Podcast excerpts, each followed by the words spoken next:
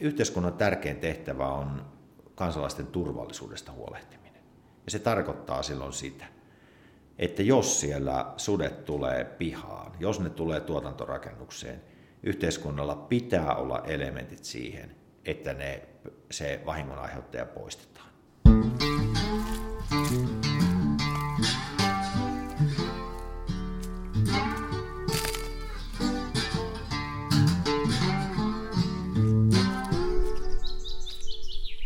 Moi, minä on Matti Tieaho ja tämä on Sappaat jalassa. Tällä kertaa mun vieras on, enpäs kerrokaan kuka se on, luettelen tässä vähän, vähän taustaa, niin katsotaan kuka arvaa ensimmäiseksi, vai pitääkö sitten vaan esittäytyä. Eli nyt puhutaan pertumaalaisesta kaverista, on metsämies totta kai ja on 17 isäntä tilalla, joka on Pertumaalla siis jatkunut vuodesta 1539, eli, eli ajoista, jolloin, jolloin Inka-imperiumi veti viimeisiä latinalaisessa Amerikassa. Mennään siis tosi kauas taakse. Tänään tämä kaveri on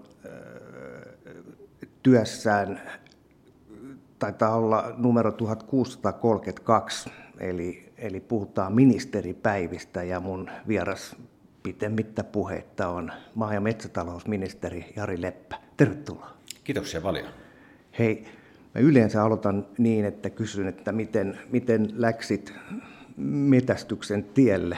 Sulta täytyy kysyä, että milloin teidän tilalla alettiin metästää, kun juuret menee 1500-luvulle?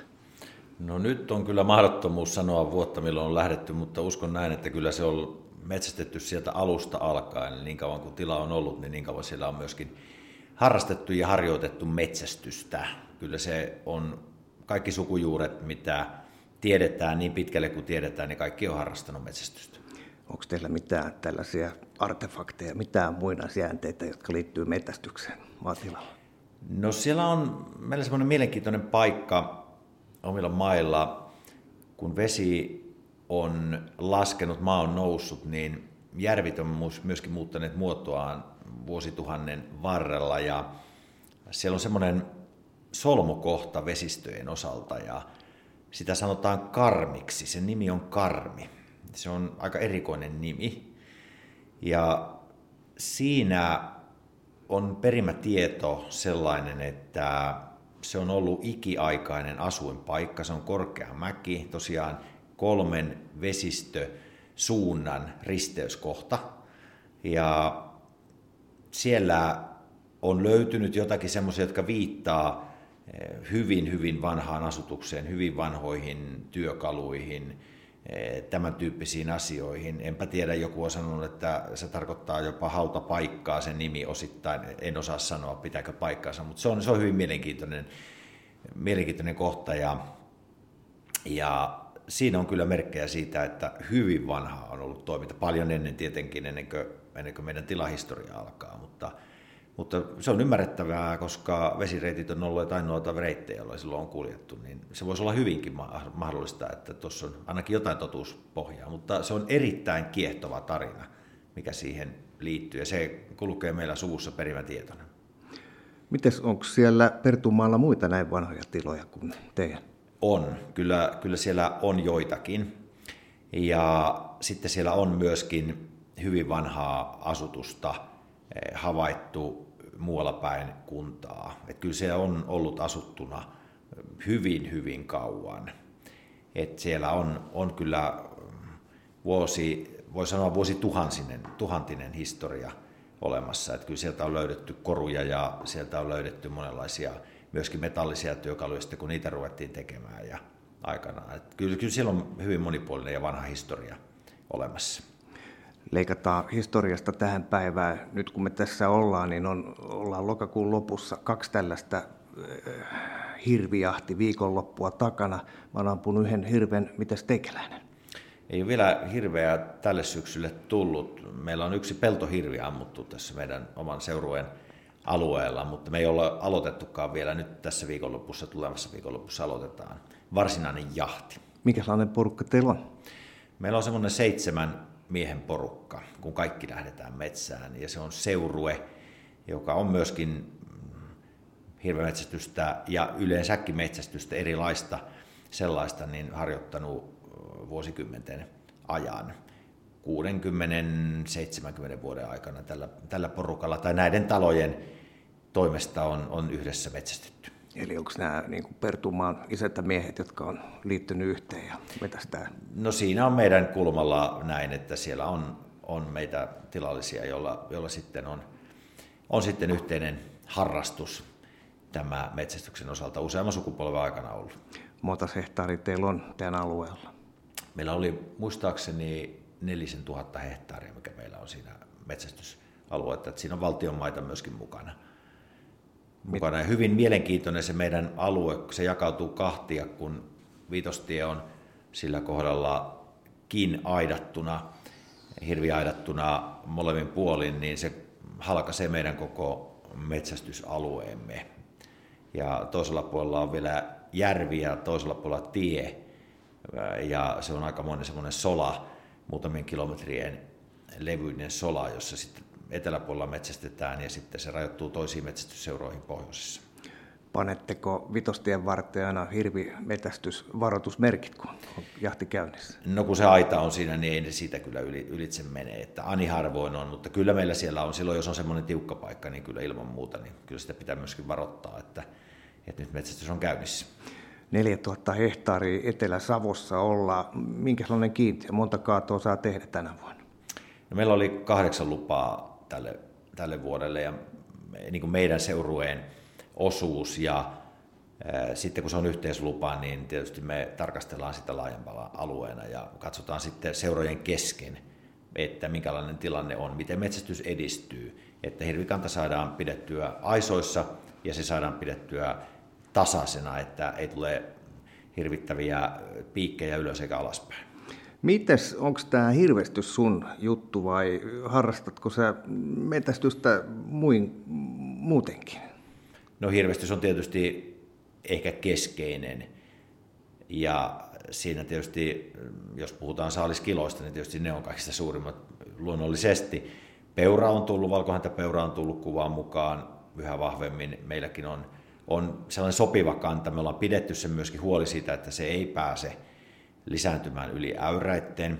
Kauriita on meillä jonkun verran, samoin kuin tietysti ilveksiä on, on erittäinkin runsaasti meillä ja se pitää kyllä huolen siitä, että kauriskanta ei kyllä pääse, pääse kasvamaan siellä. Ilveksiä näkee erittäin runsaasti ja usein.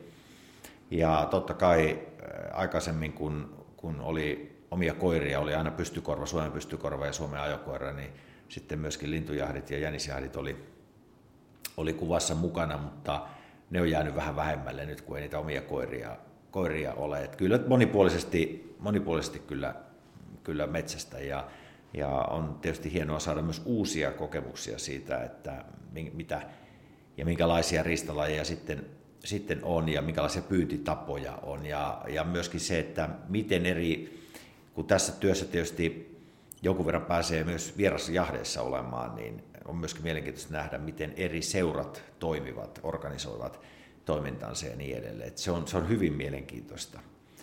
Ja, ja sieltä sitten löytyy niitä parhaita käytänteitä. Millä tasolla suomalainen metästys sun vinkkelistä katsottuna näiden vierasjahtien jälkeen on? Onko meillä asiat kohdallaan vai ei? kyllä suomalainen metsästys ensinnäkin se on erittäin vastuullista. Se on järjestäytynyttä ja siellä noudatetaan annettuja sääntöjä, lakeja ja ohjeita, joka on hyvä asia ja näin pitää olla. Se, siitä kertoo myös se, että metsästyksen hyväksyttävyys on niin korkealla tasolla Suomessa. Se on erittäin korkealla tasolla ja nähdään myöskin se, että metsästys ei ole pelkkää metsästystä, vaan se on myös vahvaa luonnonhoitoa, riistanhoitoa, viranomaisten virka-avun antamista, se on tutkimuksiin osallistumista riistakantojen, eläinkantojen, luonnontilan osalta ja monta muuta asiaa. Eli se on hyvin monipuolinen toimintatapa ja on moneen kertaan sanonut, että jos meillä ei olisi metsästäjät niin valmiita tekemään kaikkea tätä, mitä nyt tässäkin luettelin, niin kuka sen tekisi Suomessa? ja vastaan siihen itse, että ei kukaan. Ja sen vuoksi metsästäjien rooli on paljon merkittävämpi ja suurempi kuin pelkkä metsästäminen. Et se on se keihään kärki ja totta kai se on se hieno kokemus siellä erällä olla, jos vielä saalistakin sattuu tulemaan. Mutta se kaikki muu toiminta, joka siellä tehdään, niin on paljon laajempaa. Siihen liittyy tietysti näiden lueteltujen lisäksi vielä totta kai ampumaurheilu, kenneltoiminta ja niin edelleen. Että kyllä se on, se on hyvin monipuolisen toiminnan lähde ja hieno, hieno luontoharrastus.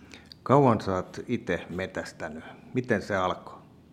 No ihan pikkupojasta lähtien, että en varmaan paljon päälle viiden vuoden kyllä ollut, kun metsälle, metsälle lähdin. Totta kai isän, isän kanssa, kanssa ja sitten aikanaan, kun ikää hiukan enemmän tuli, niin, niin sitten, sitten sai myöskin ottaa aseen olalle isän kanssa, totta kai. Sitten sai rinnakkaisluvat ja metsästyskortti suoritin, olisiko 12-vuotiaana suurin piirtein siinä, siinä hujakoissa ja, ja totta kai sitten rinnakkaisluvat ruvat saman tien ja, ja siitä lähtien sitä metsästystä on tullut harjoitettua ja, ja juuri tämän metsästyksen perusperiaatteet, niin kyllä ne on sieltä äh, isän kanssa metsästäessä, niin sieltä ne tulee. Oliko tutkinnossa monta virhettä? Kaksi. Kaksi. Muistan sen aina, siellä oli kaksi virhettä. Muistatko, missä meni pieleen? En, sitä ei muista, missä meni pieleen, mutta, mutta kaksi virhettä siellä, siellä oli. Joo, mä toistan tässä jaksossa näköjään jakso, jakson perään sen, että on itse verrannut metsästystutkintoa ajokorttiin, ja mun mielestä metsästystutkinto oli tällaiselle kaupunkilaispojalle, niin kuin meikäläinen, vaikeampi kuin ajokortin suorittaminen. Ei se ihan semmoinen ohi menojuttua. Se on ihan totta, että siinä niin kuin aidosti vaaditaan sitä, että perehdyt asiaan, luet, luet niitä kirjoja, jotka siihen liittyy sanoisin melkein, että jos kylmiltään sinne menet ja sulla ei ole pohjaa, niin ei mene läpi. Kyllä se sen verran monimutkainen on. Ja ehkä monimutkainen, mutta vaativa. Hmm. Ja hyvä niin. Minusta se on, metsästäjätutkinto on sen kaltainen tutkinto, että kaikille, jotka on luonnosta kiinnostuneita, niin se kannattaa suorittaa. Mikä? Siinä saa erittäin hyvän kuvan siitä, mitä miten suomalainen luonto toimii, mikä se dynamiikka siellä on, miten sitä vastuullisuutta hoidetaan, miten eri eläin, eläimet käyttäytyy, miten pidetään huoli siitä, että luonnon tasapaino myöskin säilyy ja, ja kaikki, kaikki tämä. Minusta se on eri, erinomainen kurssi. Hei, kun sä aloitit silloin viisivuotiaana ja nyt metästysura on kestänyt reilut 50 vuotta, tästä voi jo päätellä, minkä ikäinen kaveri sä oot, niin onko sun suhde luontoa näiden vuosien aikana jotenkin muuttunut. Mä itse silloin kun aloitin, niin, niin musta oli makeeta, kun sai ammuttua jotakin. Mut miten, miten se sulla meni? Oliko sulla ehkä samanlaista fiilistä, että jotain muuttuu? No kyllä siinä varmaan niin on, että silloin nuorempana tai nuorena miehenä itse asiassa, niin ehkä se oli niin kuin tärkeämpää se, että sai saalista kuin mitä se on nyt. Et että se kokonaisuus, mitä siihen liittyy, on se kaikkein tärkein asia. Entistä tärkeämmäksi on tullut vaikkapa ne, että siellä yhdessä istutaan tulilla, tulilla ja, ja puhutaan niitä näitä. Paistellaan makkaraa ja juodaan kahvia ja eväitä syödään, syödään ja, ja kaikki se, mitä siihen, siihen liittyy, muukin kuin, kuin pelkkä, pelkkä saaliin saaminen, koska kyllä se kuitenkin, kun tähän hommaan lähtee ja metsästämään lähtee, niin aina pitää muistaa se, että tämä on pyytämistä. Ja se on yksi hieno asia tässä suomalaisessa metsätyskulttuurissa, että sillä puhutaan pyytämisestä. Se on pyyntiä. Sinne ei lähdetä saamaan, tai sieltä ei lähdetä ottamaan, vaan sieltä pyydetään.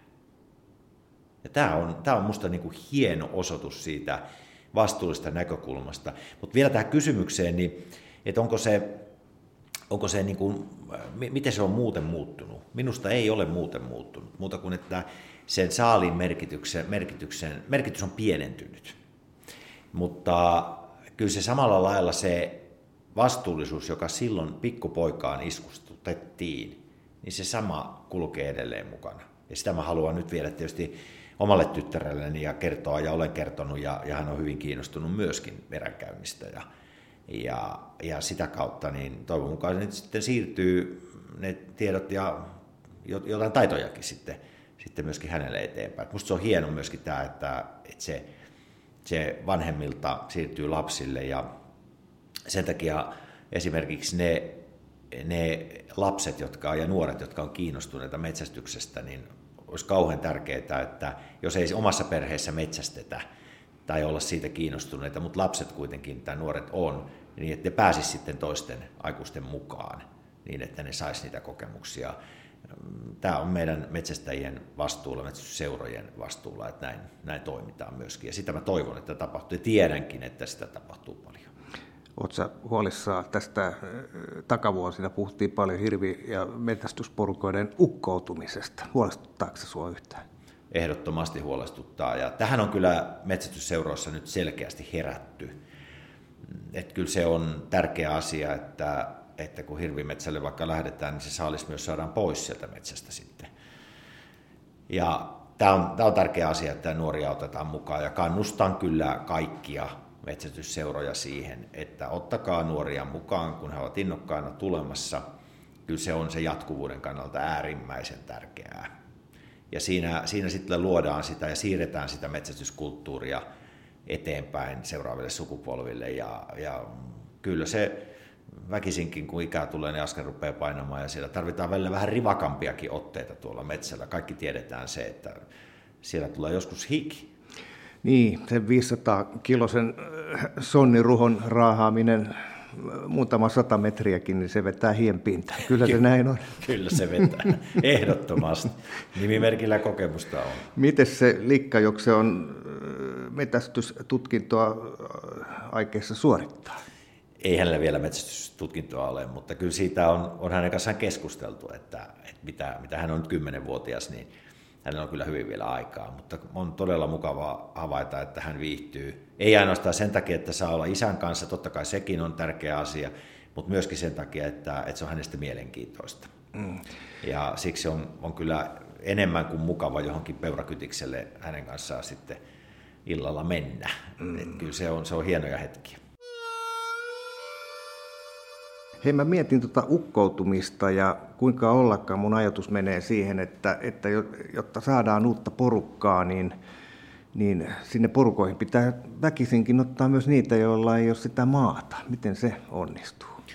Ilman muuta näin, näin pitää olla. Kysymys on siitä, että miten sitoutuu siihen toimintaan, miten siellä haluaa tehdä sitä. Se ei voi olla niin, että se on pelkkää sitä, että tullaan aamulla ja ammutaan ja lähdetään pois. Se ei, silloin ei ole pitkää seuran jäsen. Että kyllä se täytyy osallistua sitten siihen kaikkeen muuhunkin toimintaan, laajaan toimintaan, mitä siellä on.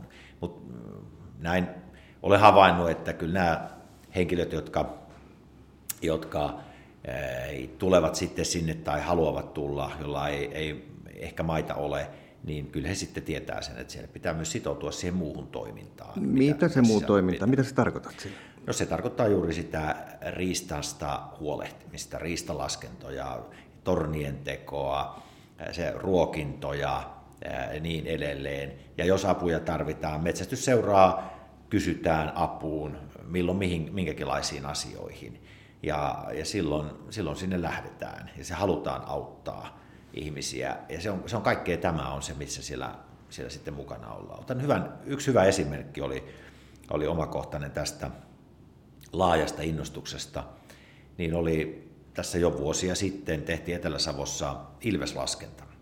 Samalla kellonlyömällä lähdettiin samana päivänä koordinoidusti joka puolella maakuntaa. Meitä oli yli tuhat ihmistä, jotka silloin lähti. Jokaisella oli se oma reittinsä kuljettavana ja havainnot sitten sieltä ilmoitettiin välittömästi ja, ja niin edelleen. Ja vaikka me mentiin siellä yksinään, no totta kai sen sai kaverin ottaa mukaan, jos halus, mutta siellä mentiin yksinään, niin siinä oli ensinnäkin suuren urheilujuhlan tuntua. Mm-hmm. Se, se niin kuin huomasi kaikesta viestittelystä, mitä tehtiin, ja kuinka paljon tuli sitten kutsuja, että no mennään nyt sitten tämän jälkeen tonne ja tonne kahville ja mennään tulille ja, ja, ja niin edelleen, ja kokemuksia vaihdettiin. vaihdettiin. Oli hieno, hieno niin kuin tämmöinen näytös, näyte siitä, mitä tämä yhteistyö yhteinen tekeminen ja, ja se, mikä voima siinä on. Kerralla saatiin se, ja se oli luotettavaa silloin, silloin yhtä aikaa, ei tule samoja elukoita ja niin edelleen. Et oli, oli, se oli hyvin vielä johdettu kaiken lisäksi se, se asia, niin ne on just niitä asioita, mihin, missä pitää mukana olla, olla että tämä homma hoituu kaikella tavalla. Ja juuri se, että on, on, on myöskin saa itse sen hyväksyttävyyden itselleen ja, ja tämä, tämä hieno harrastus saa ja pystyy pitämään sen hyväksyttävyyden. Mä edellisessä jaksossa jututin Jarkko Repoa Kuopiosta ja se on tämmöinen hirvi, karhu ja villisikamies painosanalla ehkä karhu nykyisin. Samanlainen kaveri kuin siekin. Eli, eli metästänyt pienestä saakka ja kuuluu tämmöiseen tietysti vähän niin kuin sukuseuraa sen porukoissa metästää, mutta sitten on perustanut tällaisille, tällaisille sellainen ryhmän, johon, johon on tota, kerätty näitä metästäjiä, joilla ei ole sitten omaa maata. Eli mennään valtion maille metästää hirveä. Ja, ja mm, onko tämä Jarkko Repo poikkeus vai onko tämä sellainen ilmiö, joka on nousemassa? Tämmöinen, perustetaan tällaisia, jonkun nimellä haetaan valtiomailta lupia ja sitten porukat kokoontuu ja menee sinne tässä tapauksessa Pohjois-Pohjanmaalle, Itä-Suomeen, Pohjois-Savoon tai Lappiin. Onko tämä, kun sä istut täällä ministeriössä, niin onko tänne saakka tullut tällaista signaalia, että tämä toiminta on lisääntymässä? No, kyllä se vähän siltä näyttäisi, että, että siinä on pientä liikettä lisääntymisen suuntaan tapahtunut tällä, tässä, tällä tavalla juuri. Ja sen vuoksihan valtion mailla se metsästysmahdollisuus, pois lukien tietysti pohjoinen, jossa se on, se on siellä paikallisilla asukkailla, niin se on oma oikeus, joka on ihan hyvä. Mutta sitten ne, joilla ei ole omaa metsästysseuraa tai, tai omia maita, niin saavat sitten ja pystyvät metsästämään valtion mailla. Minusta tämä on hyvä järjestely, järjestely näin, että se, se myöskin mahdollistaa sen. Ja onhan totta kai äh, myöskin sellaisia, jotka haluaa käydä yksin erällä, käydä vaikka lintumetsällä yksin. Tai sitten koota tosiaan tällainen porukka ja lähteä hirvijahtiin ja hakea se lupa sitten tuolta valtionmaalta. Minusta se on ihan hyvä, hyvä asia. Ja kannustan myöskin tekemään sitä. Silloin kun haluaa lähteä ja ei muuta mahdollisuutta löydy, niin sitten valtionmaat ovat se mahdollisuus. Ja sen takia se ensisijaisuus on, on nimenomaan näissä henkilöissä tuolla valtionmaan luvituksessa kaikki ei ole sunkaan samaa mieltä. Tässä tänä syksynä muutama kansanedustaja on, lappilainen kansanedustaja äkämystyneenä mediaa informoinut siitä, että, että etelän miehet valtaa Pohjois-Lapin maat. Mitä sä oot tästä mieltä? Kärnä ja, ja mikä se oli se vasemmistoliiton kaveri? Mustajärvi. Joo. Totta, totta on, että, että siellä on, on tällaistakin henkeä noussut Lapissa ja minusta on tärkeää muutama, muutama seikka. Yksi on ensinnäkin se, että koirat, joita siellä käytetään, ne on porovapaita. Eli me emme saa täältä etelästä sinne menevät niin aiheuttaa poro elinkeinolle ongelmia sen myötä, että porot, koirat sitten ajavat poroja. Et se, on, se on yksi ensimmäisiä asioita. Toinen on se, että siellä on tilaa metsästää. Ja otetaan selvää missä toiset metsästää ja kunnioitetaan sitten, sitten niitä, että ollaan eri alueilla ja, ja muuta. Ja noudatetaan tietenkin kaikkea niitä, niitä säädöksiä, mitä on annettu ja mihin on sitouduttu niitä noudatettavaksi. Että tämä, nämä on ne kaksi asiaa, perusasiaa, jotka siellä on ilman muuta. Ja Metsähallitus seuraa koko ajan tätä asiaa. Metsähallitus myös miettii ja pohtii sitä, että tarvitaanko jotakin muutoksia siihen lupaehtoihin ja miten niitä noudatetaan ja kaikkea tätä. Ja esimerkiksi tästä koiran käytöstä, niin siellä tehdään uutta selvitystä nyt tämän myötä, että minkälaisia ne ovat olleet ne ongelmat, joita siellä on kohdattu. Näitä joitakin on ollut, tiedän sen, ja minunkin korviini on niitä, niitä tullut, ja nyt sitä pitää selvittää sitten, että mitä aiheuttaako se jotakin muutostarpeita meillä säädöksissä. Ja jos aiheuttaa, niin ne suudu, aiheuttaa tarvetta muutoksiin, niin ne tehdään.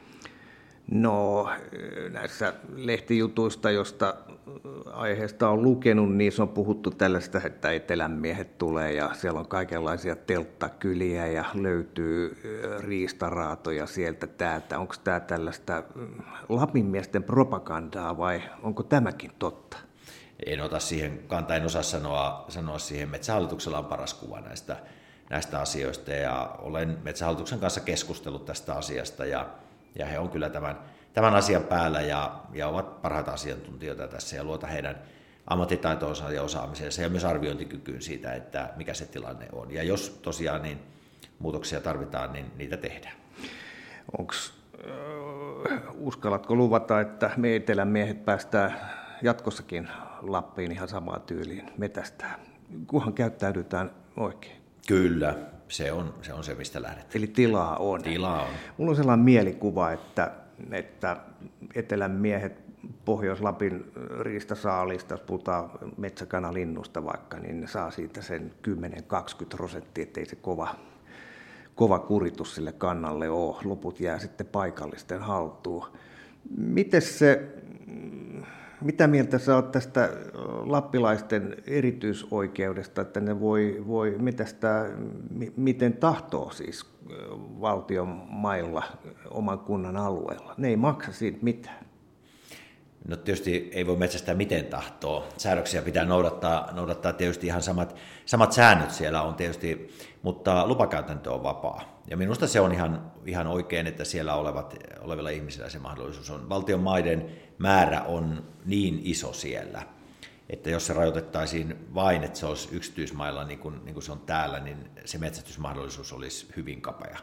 Ja siksi minusta tämä on perusteltu säädös, mikä siellä on ihan kaiken ollut. Niin, se, se muistaakseni se on tullut 1930-luvulla tämä, tämä käytäntö, että siitä saakka on, on ollut oikeus metästää oman kunnan alueella, valtion mailla.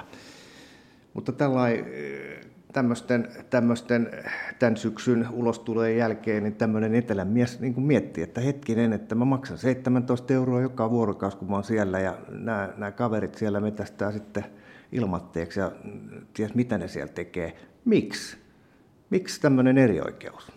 No se on juuri tästä, että kun se valtionmaiden osuus siellä on niin suuri, siellä ei yksityisiä maita onhan niitäkin, mutta valtaosa on valtionmailla, niin silloin se metsästysmahdollisuus olisi siellä aika ohut. Ja sen vuoksi tämä on minusta ihan perusteltu säätö ja tämä on, tätä on, on tarpeen jatkaa, eh, jatkaa myöskin. Ja se on kuitenkin metsästysharrastuksena Lapissa on valtavan tärkeä. Ja otetaan nyt sitten kaikki nämä olosuhde ja muut asiat huomioon, niin niin kaikki puoltaa sitä, että, että tällä tavalla toimitaan myöskin jatkossa. Mutta sääntöjä totta kai pitää noudattaa kaikkien, että se on, se on ihan selvä. Ja hyvä rinnakkaiselo, se on se tärkein asia tässäkin, tässäkin että, että siellä sitten pystytään molemmilla puolilla sekä siellä lappilaiset metsästämään, että sitten täällä, täältä etelästä ja muualta Suomesta sinne metsästämään menemät. Ja paljonhan siellä on myöskin sitä väkeä metsällä, Lapissa, jotka on, on entisiä paikkakuntalaisia ja tulleet sitten syystä tai toisesta elämä on, on tuottunut, kuljettanut sitten etelämässä Suomeen ja sitten haluavat kuitenkin siellä ikiaikaisilla isiensä ja mailla käydä jahvissa. Et erittäin paljon siellä on myös sitä, sitä väkeä.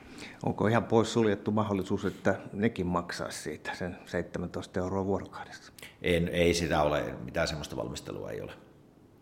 Joo, muistan äh, sisäministeri Rajamäki pariket vuotta sitten yritti ajaa tätä ja Karille meni, ei onnistunut silloin ja nyt näen, että ainakaan sulle ei ole mitään halua, että tilannetta muutettaisiin. No aina arvioidaan, arvioidaan sitten, kulloinenkin hallitus arvioi näitä asioita aina, aina tykönään ja, ja nyt arviot on tämä, että mennään tällä koetellulla tavalla. Hypätään Lapista äh, susivapaalta alueelta tänne vähän etelemmäs, eli, eli mikä tämä meidän susitilanne on tällä hetkellä. Mä jotenkin ymmärrän niin, että oliko se Metästäjä-lehdessä luki, että meillä on susia tällä hetkellä Suomessa enemmän kuin, tai yhtä paljon kuin niitä oli viimeksi 1800-luvun lopulla. Eli niitä on paljon. Olisiko luokkaa 400 arvio marraskuun aikana. Kanta kasvaa koko aika. Paine maaseudulla nousee siihen, että jotain pitää tehdä, mutta onko se EU vai kuka, joka panee hanttiin, että ei voida ruveta siihen kannanhoidolliseen metästykseen? Mistä, miten sä näet tämän tilanteen tällä hetkellä? No ensinnäkin susikanta on kasvanut vahvasti. Se on vahvistunut merkittävästi. Ja sitten pitää koko ajan muistaa se, että kun meillä on yli tuhat kilometriä yhteistä rajaa, maarajaa Venäjän kanssa, niin sieltä tulee koko ajan liikennettä molempiin suuntiin, niin suden osalta kuin monen muunkin eläimen osalta. Eli meillä myöskin tämä puoli on, on vaikkapa geneettisesti ajateltuna, niin sieltä tulee jatkuvasti uutta ja edestakaisin siellä liikkuvat laajalla, todella laajalla alueella. On ihan selvää, että me tarvitaan kannanhoidollinen metsästys takaisin. Sen eteen täällä ministeriössä on tehty nyt töitä vuoden verran ja meidän tavoite on se, että tässä aika nopeastikin tästä annetaan tarvittavat säädökset ja se kannanhoidollinen metsästys laitetaan käyntiin sitten ensi talvena. Me tarvitaan se susi kannan vahvistumisen myötä ja sitten erityisesti sen myötä, että siellä on selkeästi sellaisia yksilöitä, jotka eivät ole enää ihmisarkoja tai ole, eivät omaa sitä normaalia suden ihmisarkuutta, tulevat jopa tuotantorakennuksiin sisälle ja aiheuttavat vahinkoa ja aiheuttavat vaaraa, aiheuttavat pelkoa. Ja on ihan selvää, että tällaiset sudet pitää poistaa. Meillä on olemassa kaksi muuta tapaa. Kannanhoidollinen metsästys on siis meillä ollut nyt muutaman vuoden pelistä pois sen vuoksi, että meidän oma korkein hallinto-oikeutemme sen kielsi meiltä, samoin EU-tuomioistuin kielsi sen meiltä, ja nyt meidän pitää löytää ja perustella se asia vielä paremmin, jotta me saadaan se liikkeelle, ja sen me teemme. On ihan, ihan selvää, että sen me, sen me teemme. Ja sen vuoksi tätä valmistelutyötä on nyt tehty huolella, että se kannanhoidollinen metsästys pystyisi jatkumaan. On ihan selvää, että siitä valitetaan, ja sen vuoksi se säädös, säädöstö pitää olla niin kirkas, että se kestää kaikki oikeustarkastelut. Mutta myöskin samaan hengenvetoon pitää sanoa, että yhteiskunnan tärkein tehtävä on kansalaisten turvallisuudesta huolehtiminen. Ja se tarkoittaa silloin sitä, että jos siellä sudet tulee pihaan, jos ne tulee tuotantorakennukseen, yhteiskunnalla pitää olla elementit siihen, että ne, se vahingon aiheuttaja poistetaan. Se täytyy olla näin, puhumattakaan nyt lasten koulukyydeistä ja muista asioista. Ja ymmärrän erittäin hyvin sen, että niillä alueilla, joissa susia on paljon, ja siellä haluttaisiin, että nyt näistä ja näistä yksilöistä pitää päästä eroon, jotka tekee jatkuvasti vahinkoja, ja yhteiskunta ei siihen vastaa, niin silloin tunnetaan kyllä pettymystä yhteiskunnallista päätöksentekoa kohtaan, ja mä yhdyn tähän. Mä, mä sanon ihan suoraan, että silloin me emme ole onnistuneet siinä perustehtävässämme. Tämä ei voi olla näin. Ja siksi, kun meillä on tällä hetkellä nämä kaksi muuta toimenpidettä, jolla me voidaan susia vähentää, eli on poliisien poistolupa ja riistahallinnon vahinkoperusteinen lupa. Niitä pitää käyttää, ja niitä pitää käyttää nykyistä rohkeammin silloin, kun tilanne on aivan selkeä. Mä en näe ministerinä hyvänä sitä, että ihmiset pettyvät tavan takaa viranomaisten toimintaan tässä suhteessa. Mä olen käynyt tämän moneen kertaan poliisin kanssa lävitse, mä olen käynyt moneen kertaan tämän riistahallinnon kanssa lävitse, että heidän pitää toimia niin, että se turvallisuus säilyy ja turvallisuuden tunne siellä, siellä säilyy. Ja tähän repertuariin näiden kahden toimenpideen lisäksi me tarvitaan myös se kannanhoidollinen metsästys, jolla me voidaan koordinoidusti sitten vähentää lisääntynyttä susikantaa. Meidän sutemme ei täältä häviä mihinkään. Ne ammuttiin aikanaan silloin aivan minimiin, ykköskappaleisiin. Siitä huolimatta ne eivät kadonneet. Nyt meillä on tosiaankin se joku 400 sutta tässä maassa, niin eivät ne täältä häviä mihinkään. Emme me myöskään niitä halua hävittää täältä kokonaan, mutta rajansa pitää tietenkin kaikella, kaikella olla. Ja se on tietysti vaikuttaa metsästykseen, erityisesti koirametsästykseen, se vaikuttaa kotieläintalouteen, ja kun se näitä vaikutuksia aikaan saa, niin meidän pitää niitä pystyä myöskin hälventämään ja lieventämään ja, ja poistamaan niitä haittavaikutuksia, joita, joita siellä olemassa, olemassa on. Et kyllä tässä, tässä tehtävää on. Ja sitten vielä pitkänlainen puheenvuoro, mutta vielä yksi asia on se, että joka liittyy tietysti Euroopan unioniin. Unioni pitää myös tunnistaa, minkälainen meidän sijaintimme Suomena on. Ja tämä, että meillä ne pitkä Venäjän vastainen raja on. Ja ymmärtää se, että sieltä myöskin eläimet liikkuu rajan ylitse vapaasti. Se koskee niin villisikaa, karhua, ahmaa, ilvestä, sutta, hirviäkin. Ja tämä pitää, pitää ymmärtää ja tämä pitää ottaa myös huomioon. Ja tätä samahan ei ole vaikkapa Ruotsissa – Ruotsissa juuri, juuri nyt sitten joku pari viikkoa sitten ilmoitettiin suden kannallisesta metsästyksestä sen aloittamista ensi, ensi talvena, ja siellä kuitenkin se vaihtelu on paljon pienempää. Osin Norjan kanssa, pieneltä osin Suomen kanssa susipopulaatio vaihtuu, mutta meillä se on, se on aivan toisessa mitassa tuon Venäjän rajan, rajan johdosta. Niin oliko se niin, että Ruotsissa se kanta pitäisi pysyä siinä 300 yksilön tuntumassa? Niin, taisi olla siellä se se ratkaisu. Ja oliko se 33 sutta nyt sitten kannallisella metsästyksellä saa, saa metsästää. Joo, tuossa Luonnonvarakeskus laskeskeli aikaisemmin, että, että maaliskuussa Suomessa oli 57 perhelaumaa kasvua edellisvuodesta 20 prosenttia. No jos tämän mukaan laskee sitten, että jos meillä on nyt sitten marraskuussa 452 sutta, tämähän on vain tämmöistä tilastomatematiikkaa, me ei tiedä kuinka paljon niitä oikeasti on. Niin jos, jos sama lasku oppi jatkuu tässä, niin, niin ensi vuonna on sitten jo 5500 sutta. Ongelma kumuloituu koko ajan. Mitä sä tarkoitit sillä, että ensi talvena pitää saada kannanhoidollinen käynti? Onko se kevät 2022? No se on vuodenvaihteen, vuodenvaihteen jälkeen se pitää aloittaa ennen sitten lisääntymiskautta, jolloin tietenkin niin kuin aina kuuluu olla, että lisääntymiskaudella ei, ei metsästetä, niin se on ennen sitä sitten se jahti ohitse. Uskotko, että tämä toteutuu? Nythän Luonnonvarakeskus teki jonkun väliraportin, kun se yrittää keksiä sitä työkalupakkia, millä, millä tätä hommaa lasketaan ja, ja säädellään. Valmistuuko se sitä ennen? Meillä on nyt Luonnonvarakeskukselta väliraportti tästä asiasta ja nimenomaan se on geneettinen näkökulma siihen asiaan. Ja mehän täällä arvioidaan asiaa paljon laajemmalta perspektiiviltä, että se genetiikka on yksi asia, niin että suden genetiikka ei tietenkään saa, saa hävitä tai heikentyä, mutta niin kuin sanottua, tuo Venäjän raja pitää huolen siitä, että meillä genetiikka kyllä, se monimuotoisuus säilyy. Ja me otetaan tässä kannanhoidossa metsästyksessä ja sen ehdoissa eh, säädöksissä huomioon paljon laajempi näkökulma kuin genetiikka.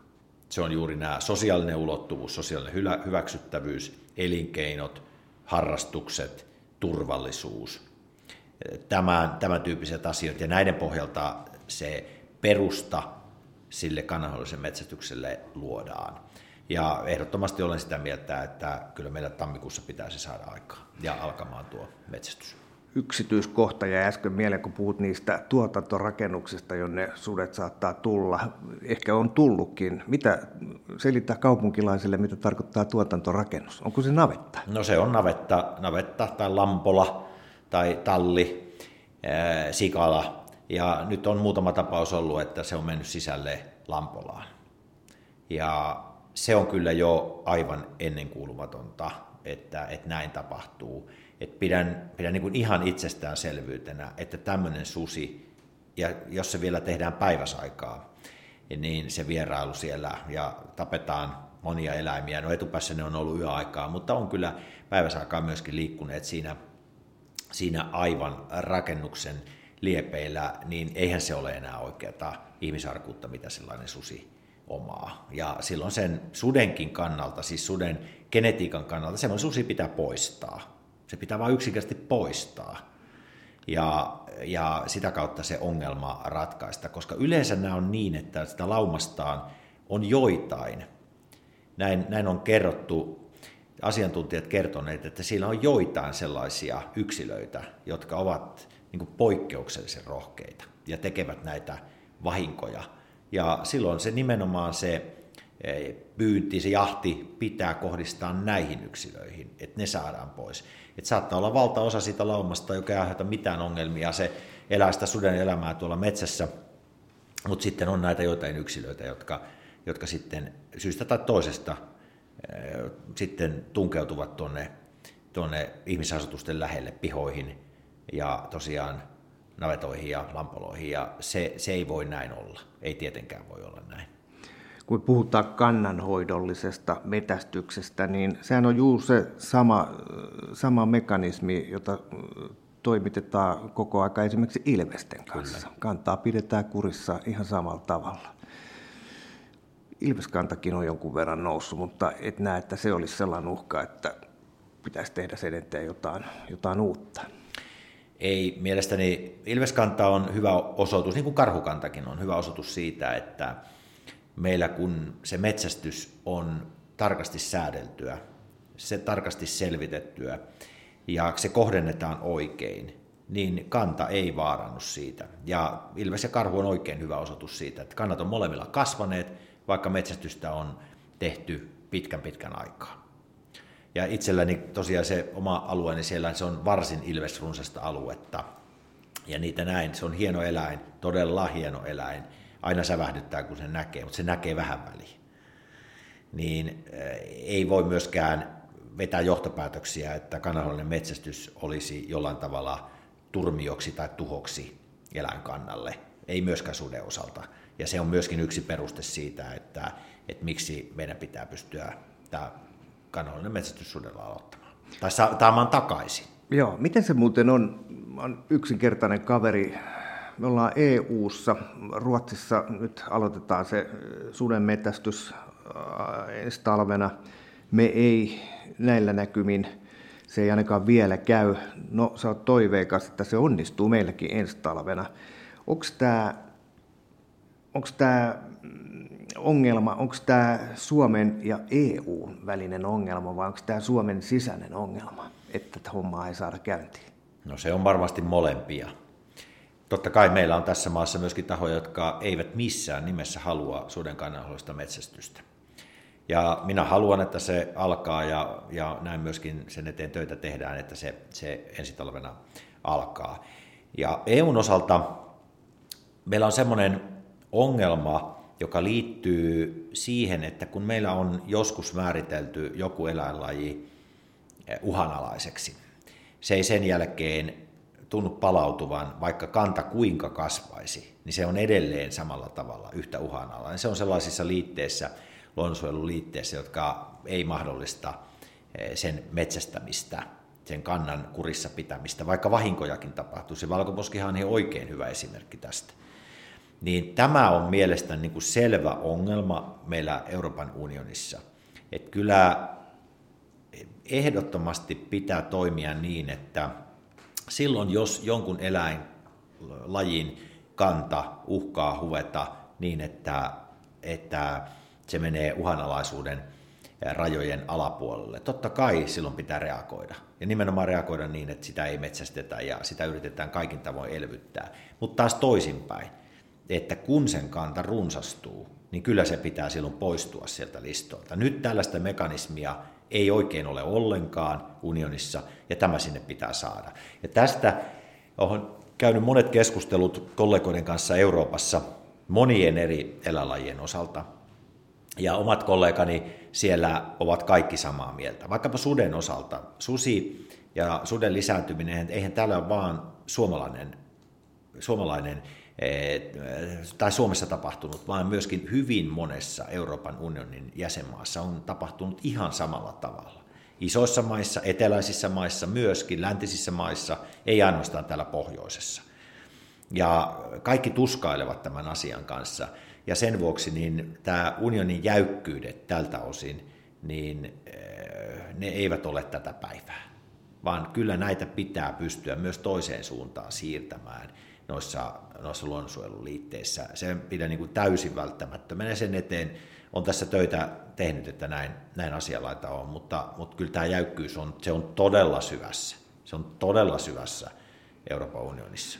Ja se on myös osa, osa myös siihen, että kun katsotaan unionin hyväksyttävyyttä, niin ei me nyt täällä ihan hyvällä katsota sitä, että meillä täällä on aivan selkeästi vaikkapa joku eläinlaji lisääntynyt niin, että se aiheuttaa mittavia tuhoja, ja sitten meillä EU-säädökset on sellaisia, että me ei pystytä siihen puuttumaan.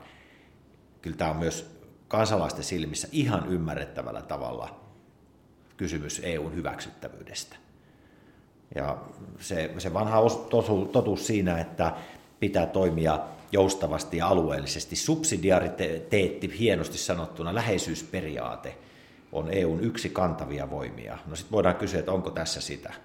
Ja vastaan saman tien, ei ole. Niin, onko tämä hyvä esimerkki siitä, tai voiko tämän jotenkin yhdistää tähän Puolan ja EUn tämänhetkiseen tilanteeseen, että on tämmöinen konflikti syntynyt. Puolassa mietitään, että omat lait menee kuitenkin EUn yli. No en ota kyllä kantaa siihen, siihen että se ei ole minun, minun ruotelissani se asia, asia, että kyllähän meidän tietysti tämä perusperiaatteet tässä unionissa on, on kaksi asiaa ylitse muiden. Ne on laaja unionin ja kansojen ja kansalaisten turvallisuus on toinen. Ja toinen on talous, laajasti ottaen talous, kauppa, elinkeinot, elinvoima, yritykset, työpaikat.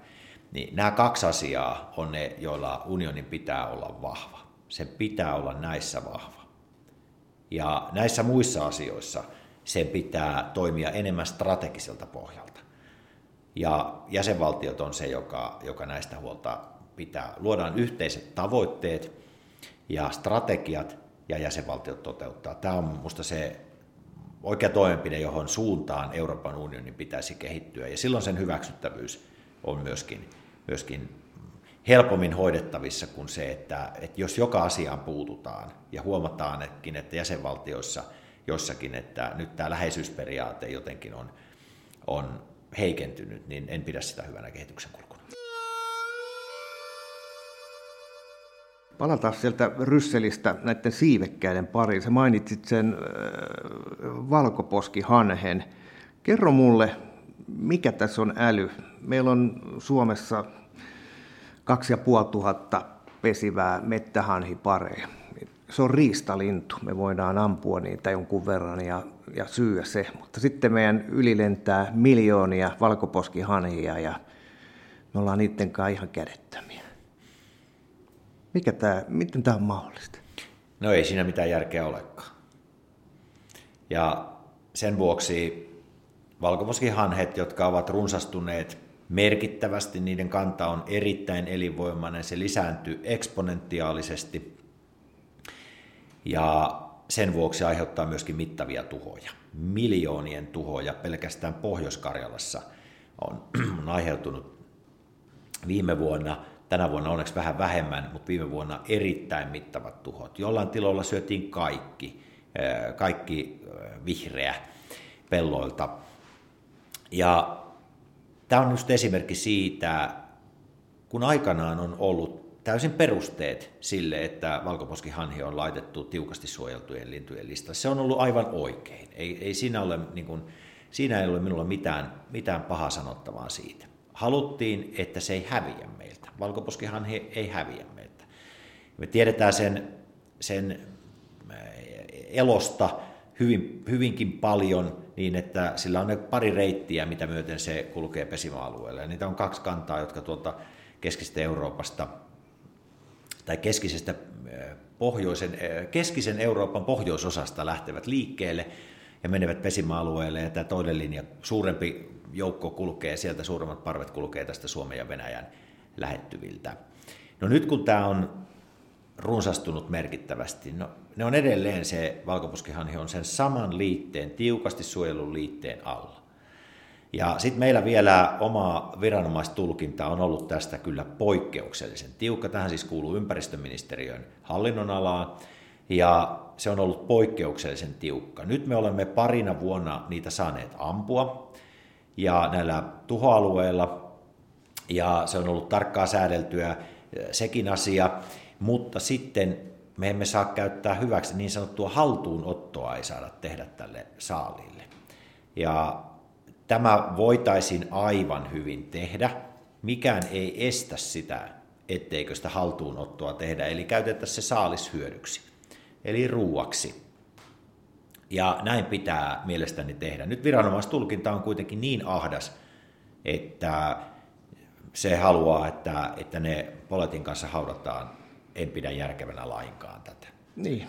Meillä oli yhteinen hanhinyrkki, hanhinyrkiksi nimetty työryhmä ympäristöministeriön kanssa, joka asetettiin viime vuonna.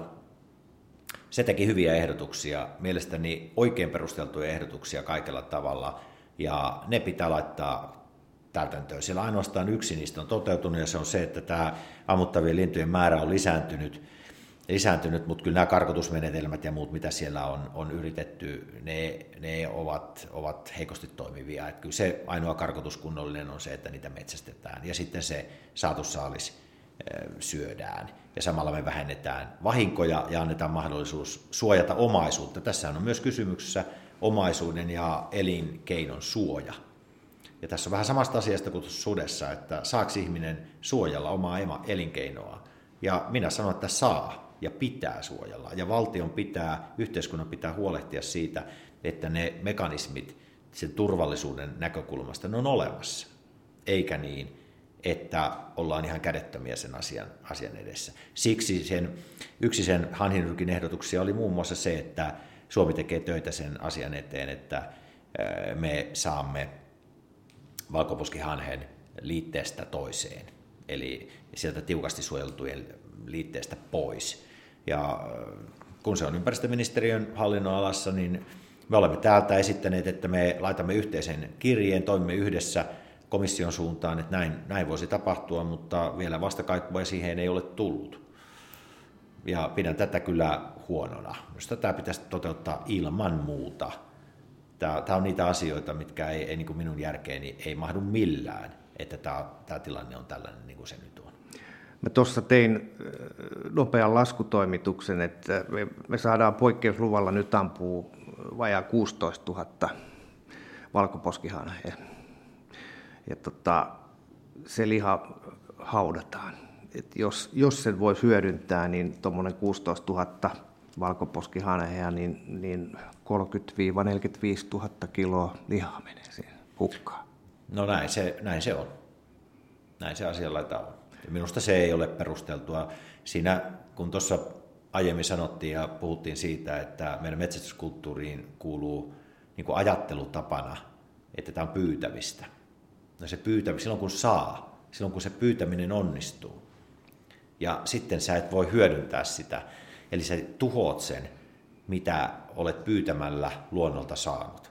Niin musta tämä ei kuulu tähän kulttuuriin, niin kuin kestävyys. Se ei ole mitään tekemistä enää kestävyyden kanssa sillä, sillä asialla vaan kestävää on nimenomaan se, että se sitten hyödynnetään. Ja, ja sitä kautta tuo hyvä liha siellä myöskin talteen, talteen saada. Että senkin vuoksi mä en, mä en ymmärrä tätä tulkintaa lainkaan. Kun sä aloitit sen metästyksen pikkupoikana ja oot siellä viihtynyt koko ikäsi ja nyt sä oot ollut 1600 äh, päivää maa- ja metsätalousministerinä, niin onko, onko kun sä istut siellä hirvijakkaralla ja seuraat sit jahtia, niin luotko katseen metsään? Onko, ootko huolissa suomalaisesta metästä? Miten, minkälainen muutos sun metästysuran aikana siellä Etelä-Savon metissä on tapahtunut? No muutos on ollut selkeä. Puusto on järeytynyt ja puusto on lisääntynyt. Metsät kasvavat yhä paremmin, niitä on hoidettu paremmin. Mehän ollaan Etelä-Savossa kaskialuetta ja Meillähän on metsät hakattu erittäin rajulla tavalla 1800-luvun puolivälin tietämillä. Erittäin rajulla tavalla. Silloin oli, omistusolotkin oli vähän epäselvät silloin, ei ollut metsälainsäädäntöä, ja silloin havahduttiin, jo silloin havahduttiin siihen, että me tarvitsemme tähän sääntöjä, me tarvitsemme tähän toimenpiteitä, jolla metsät eivät, eivät häviä, metsiä ei tuhota. Ja sen vuoksi 1886 Suomeen tehtiin ensimmäinen maailman ensimmäinen metsälaki, jonka ensimmäinen pykälä kuului silloin, että metsää älkööt hävitettäkö. Se sama on edelleen voimassa. Se on modernisoitu, totta kai kielikuva on toisenlainen, mutta se sama ajatus pätee siellä edelleenkin. Ja tätä on, tätä on tehty ja tätä on toteutettu. Ja mielestäni se on, se on hyvä. Kiitos yksityisten metsänomistajien. Yksityiset metsänomistajat tämän ovat tehneet. He ovat sijoittaneet valtavat rahasummat metsiensä parempaan tilaan, pitäneet niitä terveinä, kasvavina ja myöskin totta kai käyttäneet kestävällä tavalla niitä. Ja on myöskin hienoa se, että omalla elinaikana niin kertaakaan niitä ei ole hakattu myöskään enempää kuin mitä ne kasvaa.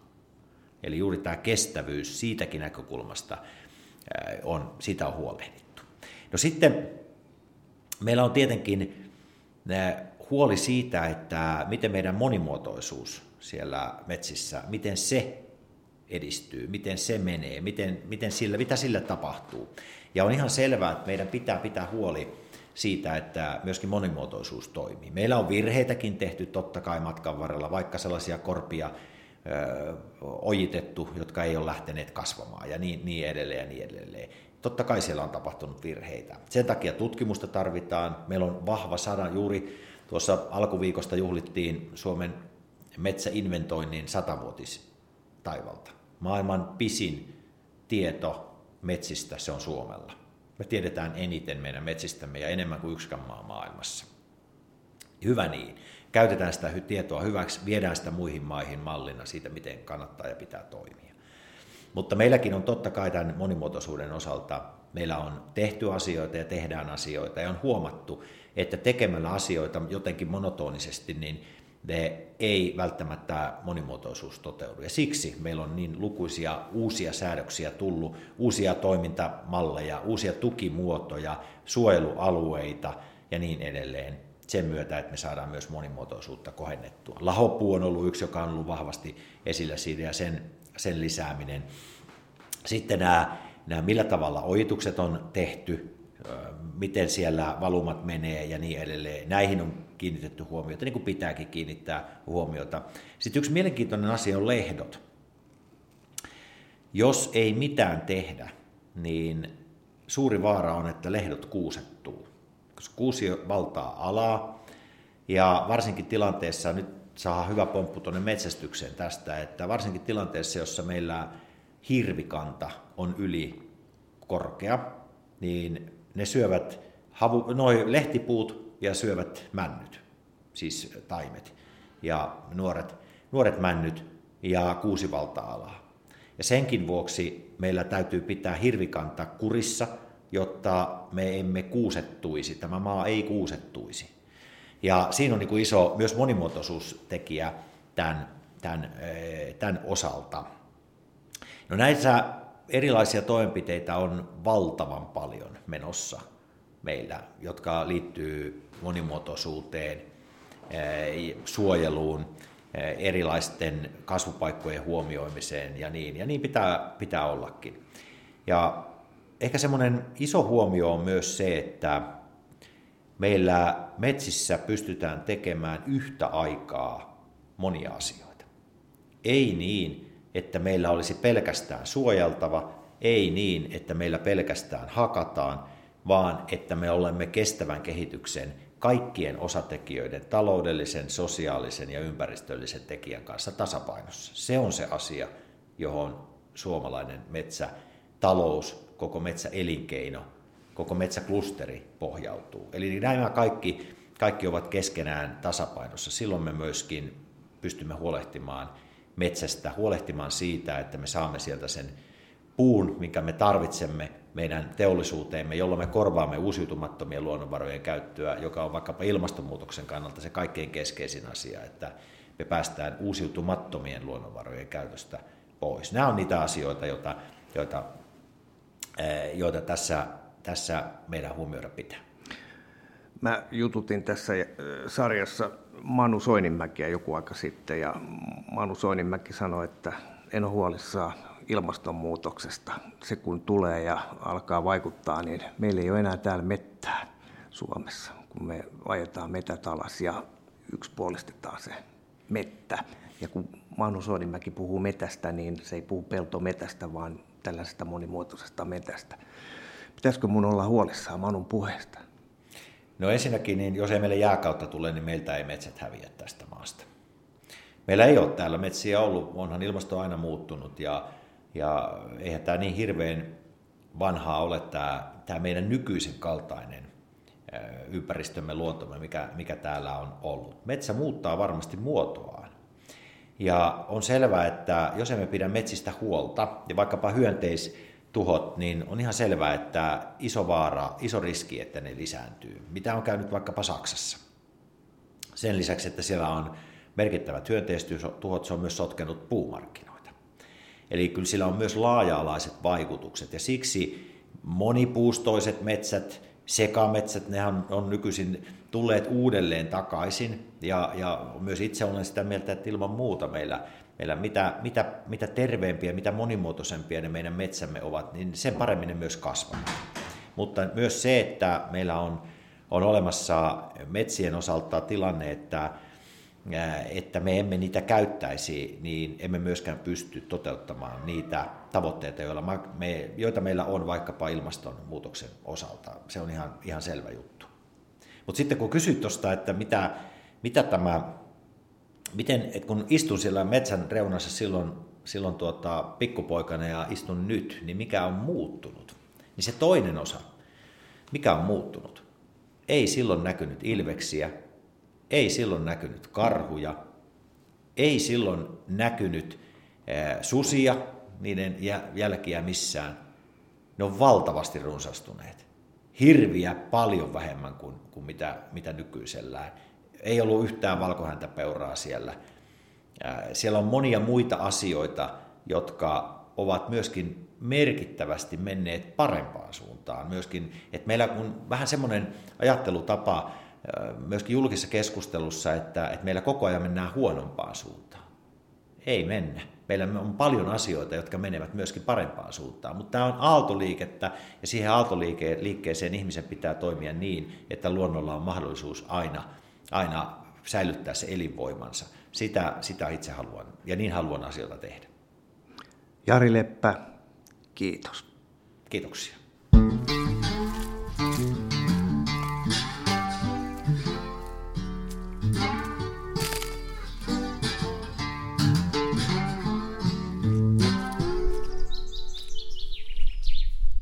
Tämä on Kouvolan Sanomien Saappaat jalassa podcast.